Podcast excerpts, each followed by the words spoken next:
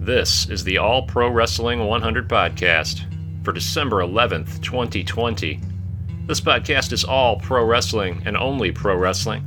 I'm your host, JB. This is our WWE SmackDown review show. WWE SmackDown moving to the Tropicana Field, so I'm sure that means something.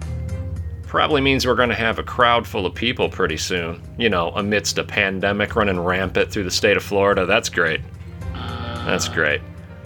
Starting off here with Sasha Banks and Carmella Kardashian doing their contract signing. Uh, Sasha's in shorts and a skirt that covered, well, basically nothing, so that was fine with me. Carmella sends her wine guy with the contract, and Sasha beats him up. Now, she hits this backstabber that in these shorts, it's borderline pornographic, but listen, it's Friday night. I was ready for this. It's fine with me. Actually, you know, it's Saturday morning for me. But if Sasha wants to show all of that in my living room, she can do that anytime. As a matter of fact, Sasha is so petite that I'm considering getting a larger television for these intimate moments we've been having lately. Her skirt short can't get any shorter, lest it not be shorts anymore. Moments like this is when I want to say, I hear you, Sammy Guevara. I hear you. And I know that's not a popular thing to say. Oh, here come the boos. Yeah, it's never popular to support those comments by Sammy Guevara, so uh, moving on, Dolph Ziggler and his manservant Bob Roode taking on Montez Ford. Now listen, I know what you're thinking. You're thinking it's time for Dolph to lose again. Of course it is. Because you've had children since Dolph won his last match. But listen, Dolph wins this match on Montez Ford. For those of you keeping track, it's a seven minute win, and it is Dolph's first victory on television since 1996 versus Savio Vega. We've got Big E and Sami Zayn. They're doing a promo. They're having a match. They're setting it up so that Big E can be the next Intercontinental Champion. You heard it here first. You heard it here last week. You hear it again here today. Big E showing his new merch. Sami pointing out that he has no new merch. No. Big E draws a stick figure on a plain t shirt and says, I put it on. Put it on your body. Now, I'm convinced that Big E has been stealing my material for when I go to Target and I harass the sales girls. But anyway, that's another story. Uh, Big E tells Sami, You won't show me a thing. I will show you the thing. And again, I'm like, Yeah, this is what I do at Target. Girl walks up, Can I help you find something? I say, You won't show me a thing. I will show you the thing. And then I grab some lingerie and I say, Put it on. I put it on your body. But I think it gets over better when you're here on the WWE in a produced environment. It seems when you use this material in an unproduced, unscripted environment, people react the wrong way. So they have a meaningless non title match, Big E and Sami Zayn and I hate the non title matches. We go over that on every WWE program because they do it on every WWE program. Sami wins this meaningless match by countout because he ran away. So they're going to have a match. Big E's going to win the Intercontinental title. This time it'll be a reign people remember, unlike his last Intercontinental title reign that no one remembers. Promo time Kevin Owens and Roman Reigns promoting the TLC pay per view match. Kevin Owens wants you to remember there's a family theme here. So, on the theme of family, cousin Jey Uso runs out and beats up Kevin Owens. But Kevin gets the upper hand before the tribal chief Roman Reigns can get out. He proceeds to beat Jey Uso up with this chair. Roman decides when they fight, though, and it was not this time. Jey got beat up with the chair in the center of the ring in front of all the LCD screens, and the time that Roman decided they fight is literally two minutes later because they go to the backstage area and he gets KO gets jumped by Roman Reigns with a chair and Roman cuts a promo for Kevin Owens' family, telling him if they love Kevin Owens, they should stop him from pursuing this crazy feud because Roman also puts food on their table. Listen, the big dog distributes his food evenly. This is a very socialist economy that the big dog has created of food. And the big dog feeds all the table, even though the food enters the big dog's table first. Listen, if you listen to Roman Reigns talk, he's feeding everybody, he's feeding the people. We got the Riot Squad versus Billie Kay and Natalya. Poor Billie Kay, getting saddled with old man Natty right in the middle of her big push. Oh, I can't believe she continues to get matches on main programs. Isn't there like a D program on Sunday mornings in like three markets that Michael Cole hosts or son of Michael Cole hosts? I don't know. Billie Kay versus Peyton Royce, or who we call Grimace on this show because of her new purple hair. Uh, Billie's taller. Billie's got a better body. Billie's funnier. She has more personality, and she's better at selling. Listen, Billie Kay can make anybody look good because she's great at taking bumps and she's great at selling. So Billie Kay, hands down, the favorite over Peyton Royce. The only thing Peyton Royce has going for is that Vince McMahon has a crush on her. So that means she has everything going for her. This match ends with either terrible writing or great acting by Billie Kay. Billie Kay makes incidental contact with her tag team partner Natalya, turns around, clearly on camera tags Natalya. Natalya refuses to enter the ring.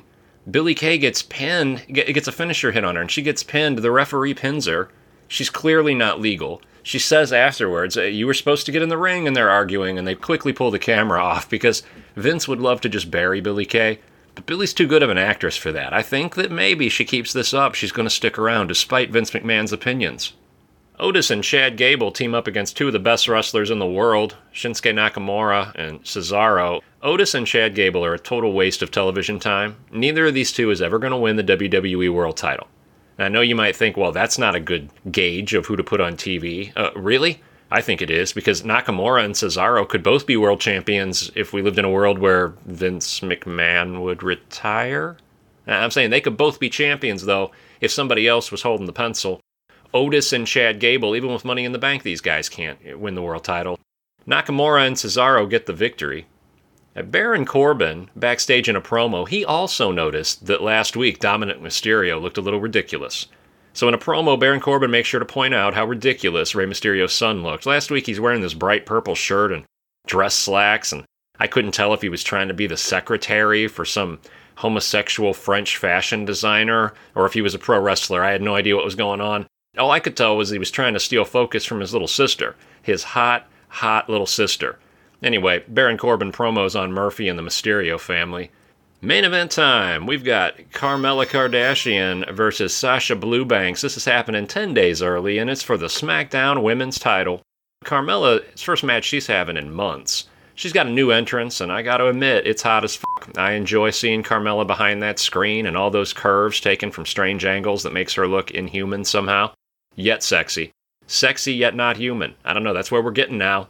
It's 2020 and things are getting crazy, but the, the truth is, no matter how hot this entrance is, it's absolutely stolen from Scarlett Bordeaux's entrance out on the indie circuit.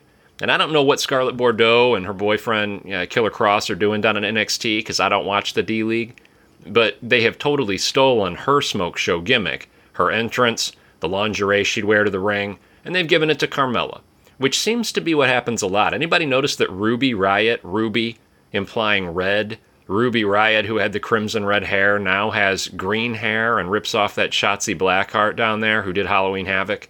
Shotzi Blackheart been languishing in NXT for a while, being the green haired girl, but now there's a girl who does undercard matches on Raw once in a while, so she gets to pirate the gimmick. She gets to vulture somebody else's gimmick who's on the lesser show. That's why I'm telling you I don't watch NXT.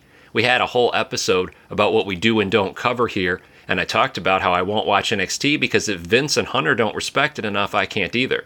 Hunter's doing his best, but if these people were really main eventers, if they really belonged anywhere on the main cards on SmackDown or on Raw, we wouldn't vulture their gimmicks to give them to undercarders on those programs. Can't have it both ways, guys. You're a traitor to pro wrestling if you're not watching AEW because you're giving your ratings points to NXT. That's just the way it is. So these two have a match. It's very sexy. I, I was enjoying it. Sexy, sexy Sasha. This match is All Pro Wrestling 100 certified better than women's tennis. And although we don't have the women's tennis drop yet, you better believe that the next time we have one of these better than women's tennis drops, my producer Chuck's going to be dropping it all over you. Next time we have one of these matches, we're going to have sound effect just for it because uh, this match was everything you're hoping to see on WWE, but don't ever get to see enough of. This was a physical match and basically a lingerie match, but had real pro wrestling. Sasha gets DQ'd for repeatedly uh, stomping on Carmella in the corner.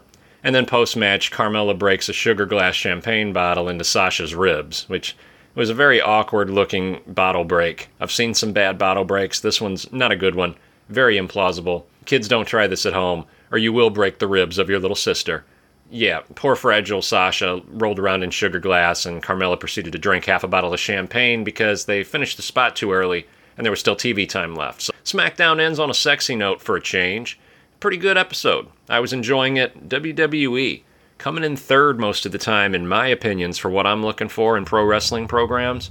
And now that the NWA is back, they may fall even further. But if they keep having matches like this, they'll show why they're the highest revenue making pro wrestling company in the industry right now. Thank you for tuning in. We've got a lot of episodes coming up, and I don't have the time in this song drop that I've programmed here to go through everything we've got coming, but two episodes of NWA Shockwave to review because that's back. We got a lot of impact, we got some AEW, so just stay tuned over the next few days. We're going to have more than one episode drop every 24 hours. Subscribe where you listen. Check us out on our Instagram at All Pro Wrestling 100 Podcast.